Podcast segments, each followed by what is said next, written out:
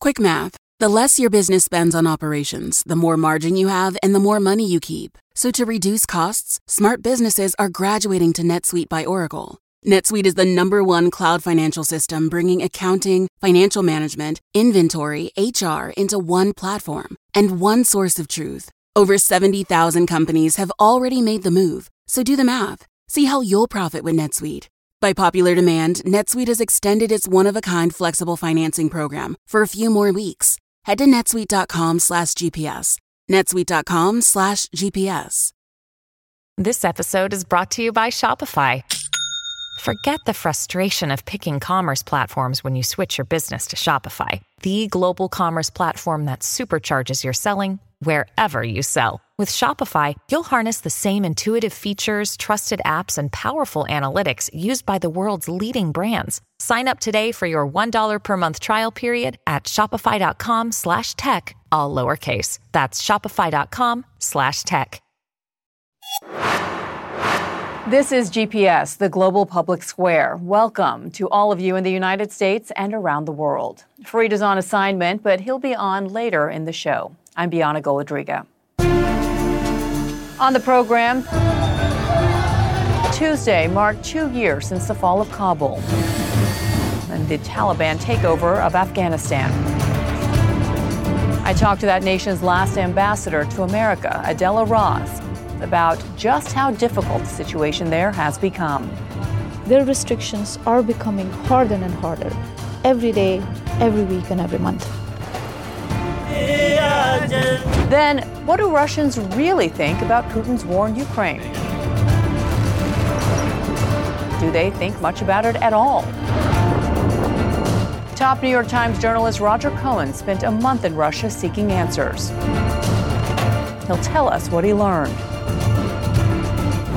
Then, Fareed sat down with Singapore's Deputy Prime Minister to discuss his city state's unique culture, its outsized role in the world, and how it sees the U.S. China tensions. We'll bring you that interview. But first, our top story today. President Biden hosted Japanese Prime Minister Kishida and South Korean President Yoon at Camp David on Friday for a historic summit. The two longtime American allies have had chilly relations with each other in the past, the legacy of Japan's brutal rule in Korea until 1945. But over the last year, there has been a thaw in relations with encouragement from the Biden administration. So, what came out of the summit and what does it mean for security as the Asia Pacific faces a rising China and a provocative North Korea? My guest is Danny Russel. He had a long career in the State Department that culminated during the Obama administration when he was the top official on East Asia affairs. Today, he is Vice President for International Security and Diplomacy at the Asia Society Policy Institute. Danny, welcome to the program. Good to see you. So, as I mentioned, you can't overstate the historic nature of this summit. Let's talk about what came out of it. One, the expansion of military cooperation, such as joint military exercises, a new crisis hotline, real time sharing of North Korea missile warning information by the end of this year, in addition, an annual summit between the nations, and tighter economic cooperation. How significant is all of this in your view? Well, uh, President Biden summed it up in his press conference with his usual directness by describing it as a big deal. And I think that pretty much nails it. Um, the, the details of the various agreements and the various processes are important. The agreement in principle among the three uh, that they share, in effect, a common security, that a threat or an attack on one implicates the national security of the others, that's important too. But there are two other things that I think matter a lot. First of all, um, this is sort of the tip of the iceberg. Beneath it all is a tremendous amount of uh, interaction, interoperability, intercooperation among the governments of the three countries. Each one of these governments is pretty powerful, whether it's militarily, economically, technologically. Combined, it's really quite awesome. And I think the breakthrough between Japan and Korea has opened the door to authentic and sustained cooperation. And that's sort of the second part that by institutionalizing Japan Korean cooperation in the context of the US, both the alliance and technology and economics, I think it creates a framework that will make that detente, which of course we know is fragile, I think it'll make that more durable, make it possible to weather inevitable changes in administration, which happens in democracies. Yeah, no doubt this is a win for President Biden being able to do something that his predecessors have not been able to do. But this did take a lot of political courage from both leaders of South Korea and Japan. President Biden said this wasn't about China, but, but clearly that played a, a pivotal role here in bringing these sides together China and North Korea. And Russia. Uh, Russia's invasion of Ukraine uh, has a very powerful ripple effect. Russia, after all, is a neighbor of Japan and Korea as well. Yes, these three things are important drivers of progress among the three democracies, and I think create a geopolitical backdrop that help motivate both the Japanese and the Korean leader. But as Biden said, and I, I believe him on this one, it this progress may be driven in large part by the growing threat from North Korea, by China's assertive behavior, by Russian aggression. But it's not about them, it's about us. It's about shaping the kind of world that Americans and Koreans and Japanese want to live in. It's not an anti China coalition. We have seen an increase in joint military exercises recently between China and Russia. North Korea is advancing its nuclear program, continued testing there. Are you concerned at all that this could be an additional provocation to either one of those countries? I see it the other way around, Brianna, uh, honestly, which is that China, Russia, and certainly North Korea have made no bones about their strategy and their path. They're they're moving forward in an aggressive way, and they're going to make common cause. Sure, they'll find an excuse, and the Camp David uh, uh, statement, the declaration, is an excuse that they'll point to. But it's not going to change or even accelerate uh, their efforts. What it will change, however, is their ability to actually move beyond uh, tantrums and threats uh, and take provocative or take violent action um, because it really raises deterrence to a new level. You mentioned the, the war in Ukraine, and both South Korea and Japan have not only offered more aid and assistance uh, to Ukraine, but they've also beefed up their own security spending and defense spending, Japan nearly doubling it, right, to, to 2%. Prime Minister Kishida said at a summit in Singapore last June, quote, Ukraine today may be East Asia tomorrow. Is fear over Taiwan becoming the next Ukraine, in your view, the core motivator here for these two countries?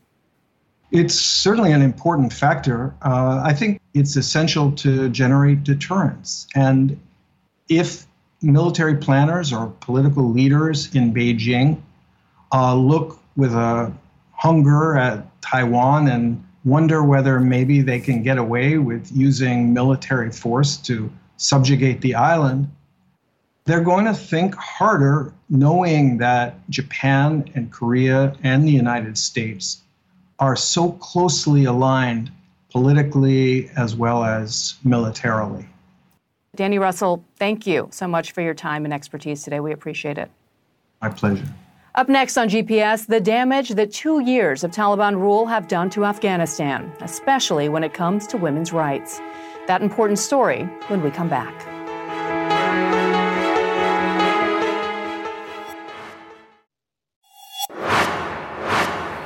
Tuesday marked two years since Kabul fell and the Taliban seized power. Since then, Afghanistan has seen relative peace, but its economy has collapsed. The Taliban have also reversed decades of progress on women's rights. They've banned girls from education beyond the sixth grade and women from most jobs, in what the UN says may be gender apartheid. Joining me to discuss is Adela Raz, who was the last Afghan ambassador to the United States. Today, she is a director of the Afghanistan Policy Lab at Princeton University. Adela Raz, thank you so much for joining us today. So, since the Taliban's takeover two years ago, they have issued 51 bans against women. Women can't work, women can't go to school, they're banned from public parks. They have closed nail salons, hair salons in the country. Mm-hmm. What are you hearing from Afghan women that have remained in the country today? Is there any hope left? Um, thank you for having me and thank you for bringing this very important topic in discussion in regards to the lives of Afghan women right now in Afghanistan and if they have any hope. Uh, frankly speaking, with whoever we speak, um, it's a very tough situation, and especially looking to the outside world and expecting something may change or uh, someone will come in their uh, way to help them out. I think the hope is very limited. But when it comes internally uh, among themselves, the younger generation, the women inside the country, those who have fought not only in the last two years, but of course, even uh, over the last 20 years to resist, to move forward, and right now to uh, stand against the gender apartheid, I think the hope is really within the people of Afghanistan and within the women of Afghanistan. So I think that that's probably the only sparkle of hope. But anything else looking forward, if Taliban may change, if their restriction may change, if they may become the new people or the different people, I think that hope does not exist because their restrictions are becoming harder and harder every day, every week, and every month. Well, to that point, the last time you and I spoke a few months ago, you had predicted and warned really that the future for women could even get worse than they're seeing today. You talked about an incident when you lived under the Taliban uh, as a child where mm-hmm. you were slapped and beaten for mm-hmm. just eating a, an ice cream mm-hmm. cone. Mm-hmm. Why do you think the eradication of women's rights is so integral in, in how the Taliban views their rule of the mm-hmm. country? Mm-hmm. Sure. Uh, they have seen women because in the 20 years ago they they progressed they developed they moved forward they become a political voice inside the country. They did not only stood for their rights but they stood for the rights of afghans. And today they fear they fear of they're very fearful of afghan women uh, because of their ability because of their strength and it's really a political fear what do you make of the U.S. engaging in meetings with the Taliban recently, just a few weeks ago, for the first time in two years? A big shift in U.S. policy, avoiding doing that given uh, their treatment, uh, specifically mm-hmm. of women in the mm-hmm. country. Mm-hmm. The U.S. side seemed to walk away a bit cautiously mm-hmm. optimistic. Um, mm-hmm. do you think the U.S. is right to engage with the Taliban right now? It sounds like you don't, even though the Taliban is presenting itself as a Taliban 2.0, if we want to call it that? Mm-hmm, mm-hmm. Um, I think with the 2.0, we talked about this last time. It's a new version of how good they become to speak to the international community and how brutal they have become to their own uh, society. And in terms of the engagement, the question that people of Afghanistan right now is asking what were the results of those engagements? Do we have a framework for it? Do we have an outcome? Do we have a roadmap? Do we have a plan? Do we have principles around those engagements? Because since day one, Taliban have arrived, they have become more brutal towards women of Afghanistan. And the constant uh, uh, feedback we are receiving is that, well, we're hoping they're going to change the next morning and the next morning. And the prediction that women of Afghanistan are making is they will not change, they will change for the worse. So, if the international community, including the US, does not have a clear uh, objective of that engagement, if there is not a clear coordination among the international community on how to engage, why to engage, what is the results, and what is the outcome and where do we uh, what is our goal i think uh, regardless of how many times uh, diplomatic delegations will meet with taliban the results would be nothing for the people of afghanistan well, it's notable as we conclude here that Secretary of State Antony Blinken, in marking the two years decision from the U.S. withdrawing from Afghanistan, called it, quote, an incredibly difficult decision, but also the right one. He went on to say that the U.S. has issued nearly 34,000 special immigrant visas to applicants and their family members since the withdrawal, but we know that there are thousands waiting, still in limbo. Uh, Adela Raz, thank you so much for your time and for joining us today. Really appreciate it. Thank you for having me. Well, up next on GPS, I speak to one New York Times reporter who just spent a month speaking to people in Russia, from Moscow to Siberia, about the war in Ukraine and Putin's popularity. Hear from him when we come back. This podcast is supported by NetSuite. Quick math the less your business spends on operations, on multiple systems, on delivering your product or service, the more margin you have and the more money you keep. But with higher expenses on materials, employees, distribution, and borrowing, everything costs more. So to reduce costs and headaches, smart businesses are graduating to NetSuite by Oracle. NetSuite is the number one cloud financial system, bringing accounting, financial management, inventory, HR into one platform and one source of truth. With NetSuite, you reduce IT costs because NetSuite lives in the cloud with no hardware required, accessed from anywhere. You cut the cost of maintaining multiple systems because you've got one unified business management suite. Over 37,000 companies have already made the move, so do the math. See how you'll profit from NetSuite. By popular demand, NetSuite has extended its one-of-a-kind flexible financing program for a few more weeks. Head to netsuite.com/gps. netsuite.com/gps. It's exceedingly difficult to gauge public sentiment in Russia, especially about the war in Ukraine. Even the results of the rare, reliable pollsters there must be viewed with some skepticism. After all, those opposed to the war may not be honest with pollsters, as penalties for criticizing the conflict run from harsh fines to jail time. But New York Times Paris bureau chief Roger Cohen recently spent a month in Russia, traveling from Moscow to Siberia to the Ukraine border in an attempt to take the pulse of that country. He has a recent book out called An Affirming Flame Meditations on Life and Politics, and he joins me now. Roger, it's great to have you on. A fascinating piece indeed. In your extensive report, comes at a time when Russia has increasingly turned into a totalitarian state, cracking down on independent journalists after the wrongful detention of Wall Street Journal reporter Evan Gershkovich. Many reporters left the country. I'm just curious. Uh, how were you able to spend that much time in Russia and have access to such a variety of Russians while you were there? Well, Bianna, it began with a surprise. The surprise was that Russia gave me a visa. I did not expect that to happen, and we've had many people applying for visas and not getting them. Why Russia chose to do that, I don't know. Once I was there, I was able to meet people in Moscow without having the impression that I was being followed. I mean, they knew I was there, and I'm sure they were keeping an eye on me. Out in Siberia, it was uh, a more intense form of scrutiny in that the FSB security service would uh, make their presence uh, felt when, for example, I would visit cemeteries to see the graves of young soldiers killed in Ukraine. In general, though, I had access to people and was able to speak to them and encountered a wide spectrum of opinion. Well, it's so helpful to for you have had to, that access because a year and a half into this war, it's still very difficult to gauge how Russians feel about it. I mentioned those polls, even independent polls like the Levada Center, you have to take with a grain of salt because when you're an authoritarian state like Russia has become, it's very hard for these people to give honest assessments. Were you able to leave the country with a clearer sense of how Russians felt overall uh, in terms of what you call Putin's forever war?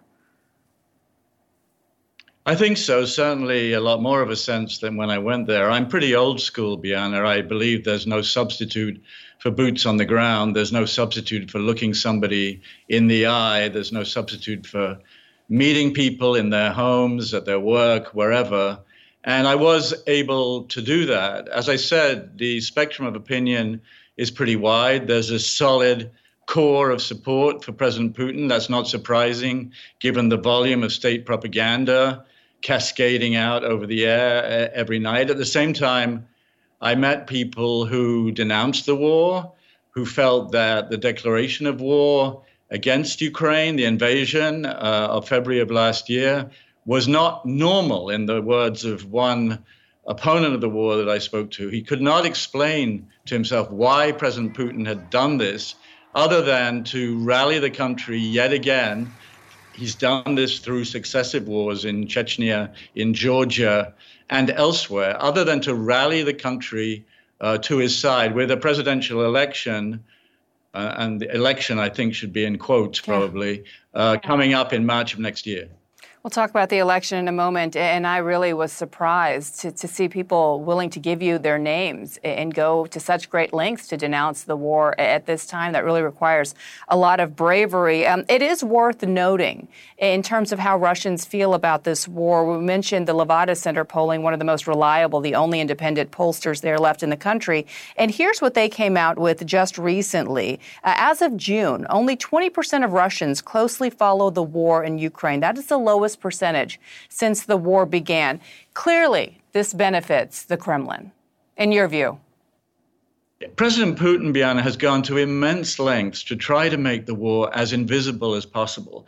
This was one of the most fascinating aspects of my journey. When you're in Moscow, apart from the billboards uh, seeking recruits for the war, when I was there also for the Wagner mercenaries, Apart from that, there is really no sign of the war. The restaurants are full, the city is functioning, everything seems to work. Uh, uh, people are sitting in cafes, enjoying themselves.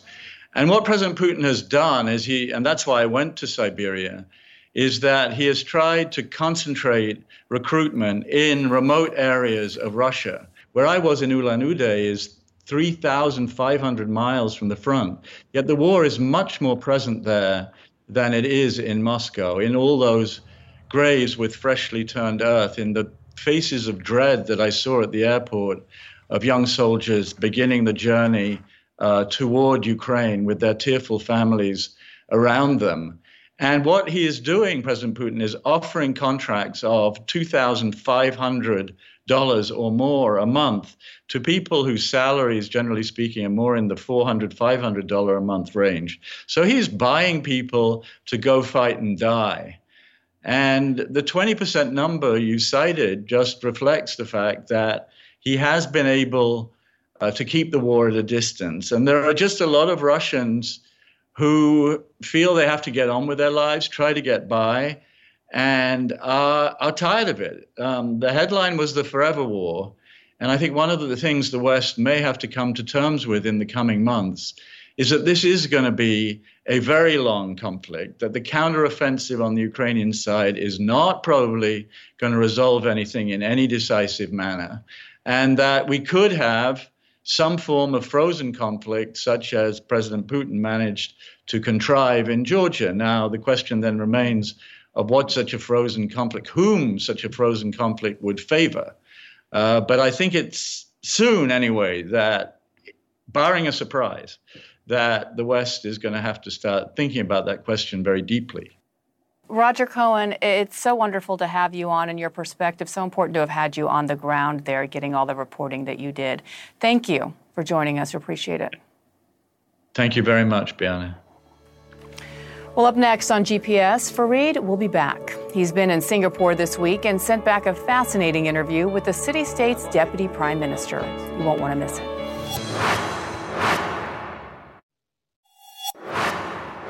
Thanks to Bianna for tackling the top of the show so well. I want to tell you what I've been doing this week. I spent the week in Singapore, the city state at the southern tip of Malaysia. It may be pocket sized, but it punches way above its weight, especially economically. When it gained independence as a relatively poor country 58 years ago, Singapore's GDP was a third the size of Malaysia's. Today, Singapore has a larger GDP than Malaysia, despite having one sixth of its population. And Singapore's per capita GDP now ranks 10th in the world at almost $83,000. America's, by comparison, is just over $76,000.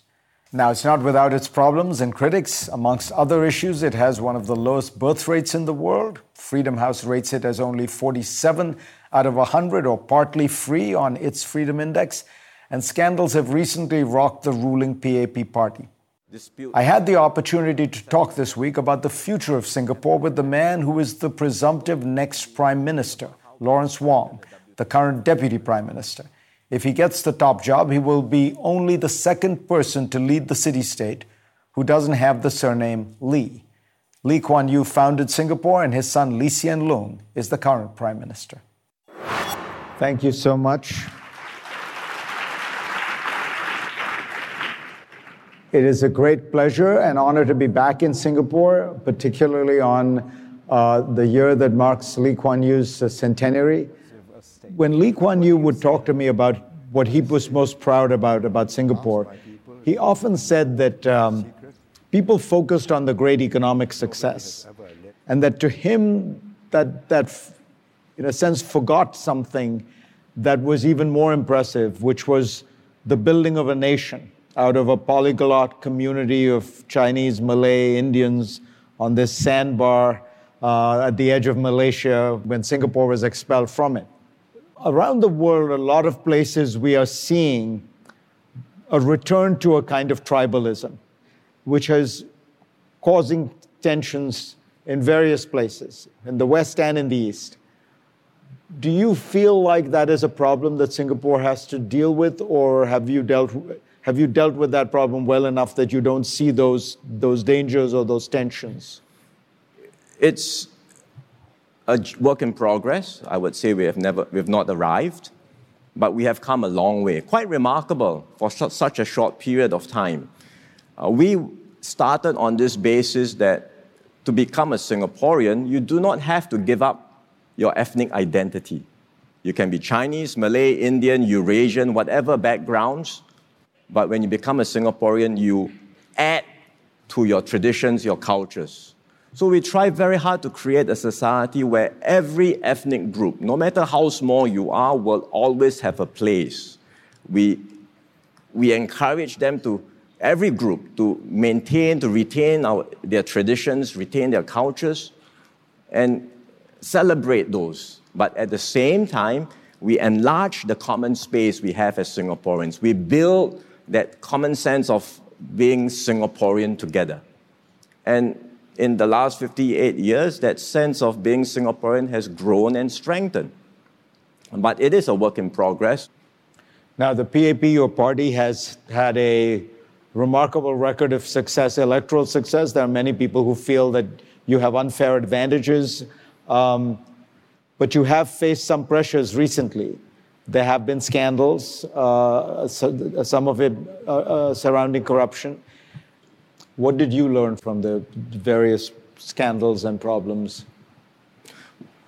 I would say, you know, thinking about not just the recent incidents, but also the broader experience I've had in government, I've learned to have a certain sense of equanimity in government. When things go right, when things go well for us, when people praise us, and say we are number one, we are gold standard. Don't let that go into our heads. But at the same time, when there are challenges and when there are setbacks, and there are bound to be setbacks, nothing is smooth sailing. There are bound to be mistakes. Like in the last three years when we went through COVID, we had our fair share of setbacks. Or more recently, when we have had these setbacks, then we learn from the setbacks, we learn from the challenges, and in fact, very often, it's the mistakes and the failures. It's in the mistakes and the failures where we find greater motivation to learn and to do better. And that's the attitude I take. When you look at the, the world economy, uh, Singapore has always been able to navigate the world economy very well. What does, when you look at it today, does it look like uh, an attractive picture? We are very worried about the trends. We are worried about how the global multilateral trading system is coming under siege. There is a change in the global consensus around free trade and win win economic cooperation. The logic of interdependence used to prevail. People said you didn't, countries didn't have to be friends to do business with one another. In fact, we promoted interdependence for greater stability. People talked about the McDonald's theory of peace. The Germans talked about change through trade. Now, interdependence has become a bad word. People worry about inter- interdependence creating vulnerabilities and that interdependence will become weaponized. Uh, but I think we are at risk of shifting to the other extreme because with countries having fewer stakes in one another's success, I think there will be less inhibitions to act unilaterally, and it may even embolden states to take more aggressive actions. So we really need to think hard about how we continue to strengthen our system of trade, investments, interdependence, while addressing legitimate security concerns that countries may have. When we come back, I will ask Deputy Prime Minister Wong what he plans to do about the growing tension between the United States and China, because Singapore is caught right between them. The assignment with me, Audie Cornish. Celebrities of all kinds are speaking publicly about their therapeutic trips, so to speak. It turns out there is a burgeoning industry ready to serve the new influx of people who find themselves turning away from traditional mental health therapy. The gap between what we know and what we don't about psychedelic therapy. Listen to The Assignment with me, Audie Cornish, on your favorite podcast app. And we are back now with more of my interview with Singapore's presumptive next leader, Lawrence Wong. I spoke to him at the National University of Singapore earlier this week. When you look at it geopolitically, under Xi Jinping, China has been much more aggressive, uh, particularly uh, with its neighbors. So, the policies toward Australia, for example, the so called 14 demands, where the Chinese government essentially asked the uh, Australians uh, government to stop doing certain things, including to have its think tanks and its newspapers not print anti Chinese things, um, the clash in the borders with India, some of the claims with Vietnam and the Philippines in the South China Seas. Um, do you think that, uh, wh- what do you think explains that? And do you think uh, that, we, that there has been a course correction there? The Chinese talk about three phases in their journey. They want to stand up, get rich, get strong. I think they are in the get strong phase of their journey. And when you're a strong country, you want to assert your interest. Whether it's claims in the South China Sea that you feel it's yours, whether it's interests that you feel you know, are infringed upon by another state, then you assert your interest. And that's what China has been doing. But in the course of doing so, I think they also understand that there will be a reaction from other countries. And again, there, they will have to find their balance in going about this. Do you think that they have, they, they have looked at, do you think they, they got more pushback than they expected? They certainly got a strong pushback from the US. And, and so, what America has done now is going to be the big issue in the world. This new relationship, uh, the, the new defining feature of US China relationship is no longer one of engagement, but one of strategic competition. People say it's full spectrum strategic competition, but it's really extreme competition. And what we worry about is what can go wrong in this dynamic because one country does something the other country can retaliate, and you create a tit for tat dynamic that can result in huge costs for both America and China and a lot of trouble for the rest of us in the world. So, the biggest flashpoint, of course, is Taiwan. Do you think things have gotten more dangerous uh, with regard to Taiwan in the last few months? For sure, they have. All sides claim to uphold the status quo, but tensions are high and continuing to rise.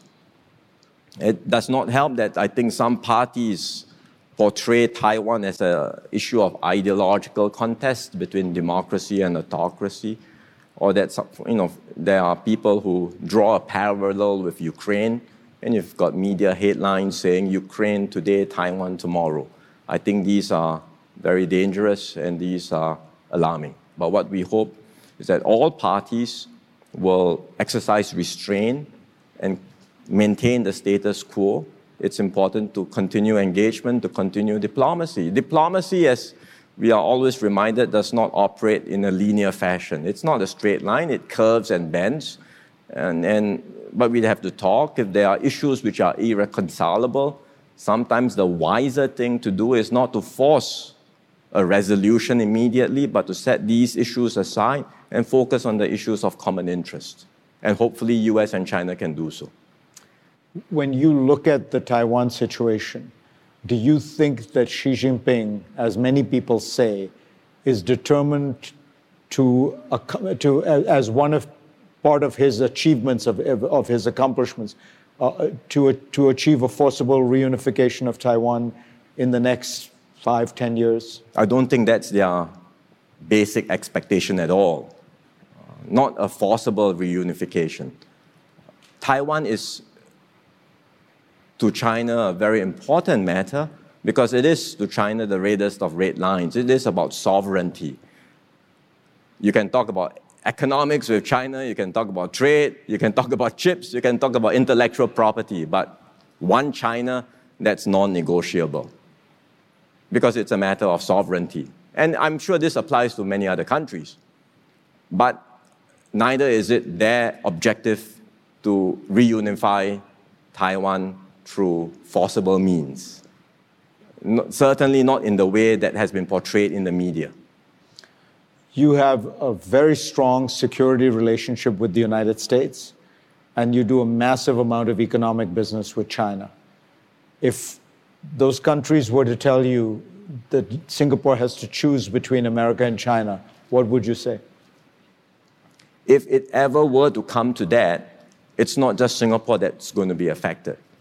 It's the whole world. And we better buckle our seatbelts if it, were, if, if it were to come to that. Because, you know, this is not like in the Cold War where you had the Soviet Union and you had two systems, you can operate two systems.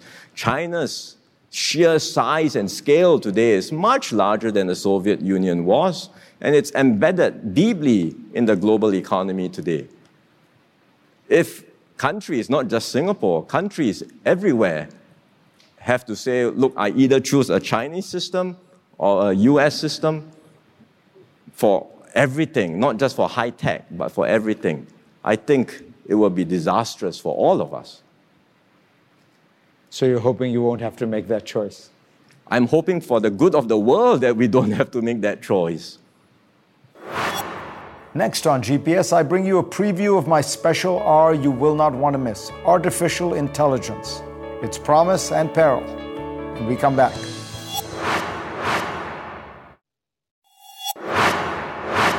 And now for the last look. It seems that every day there's a new warning about artificial intelligence.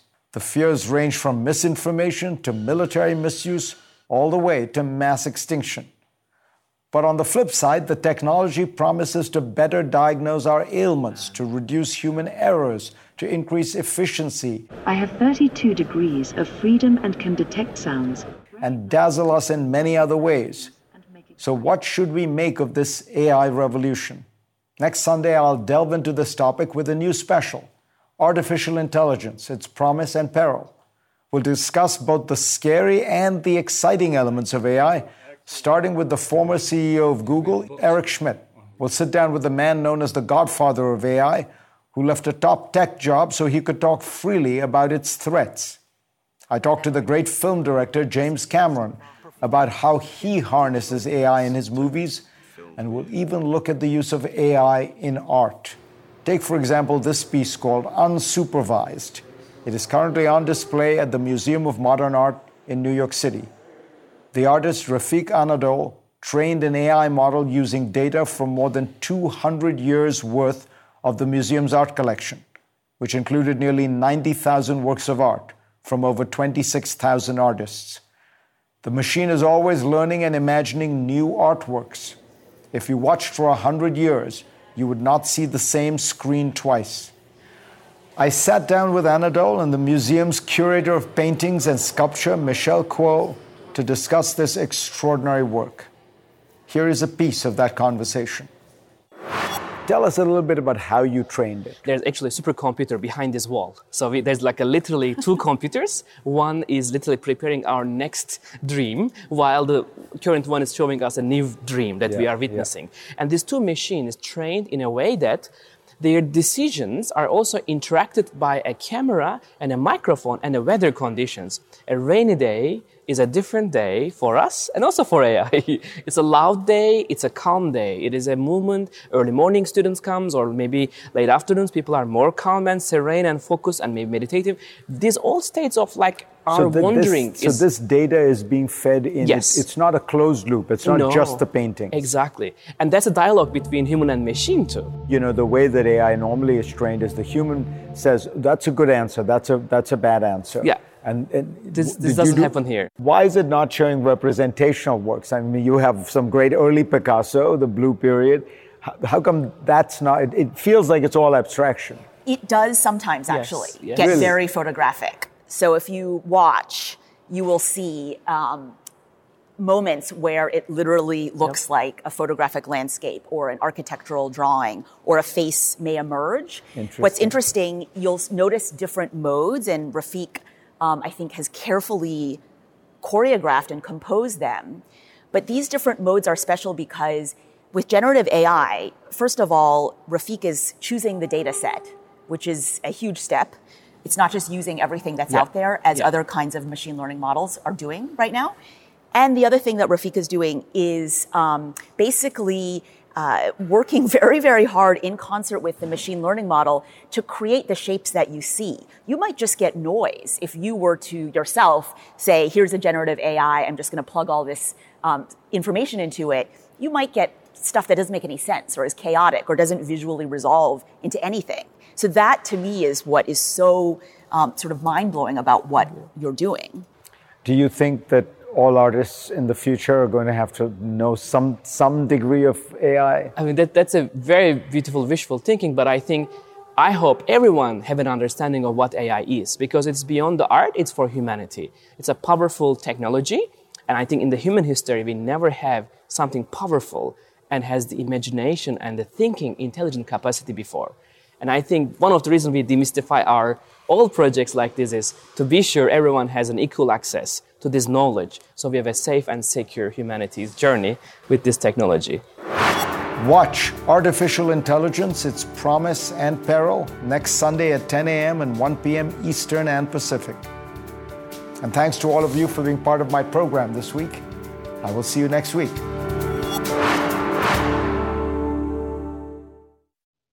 I'm Dr. Sanjay Gupta, host of the Chasing Life podcast.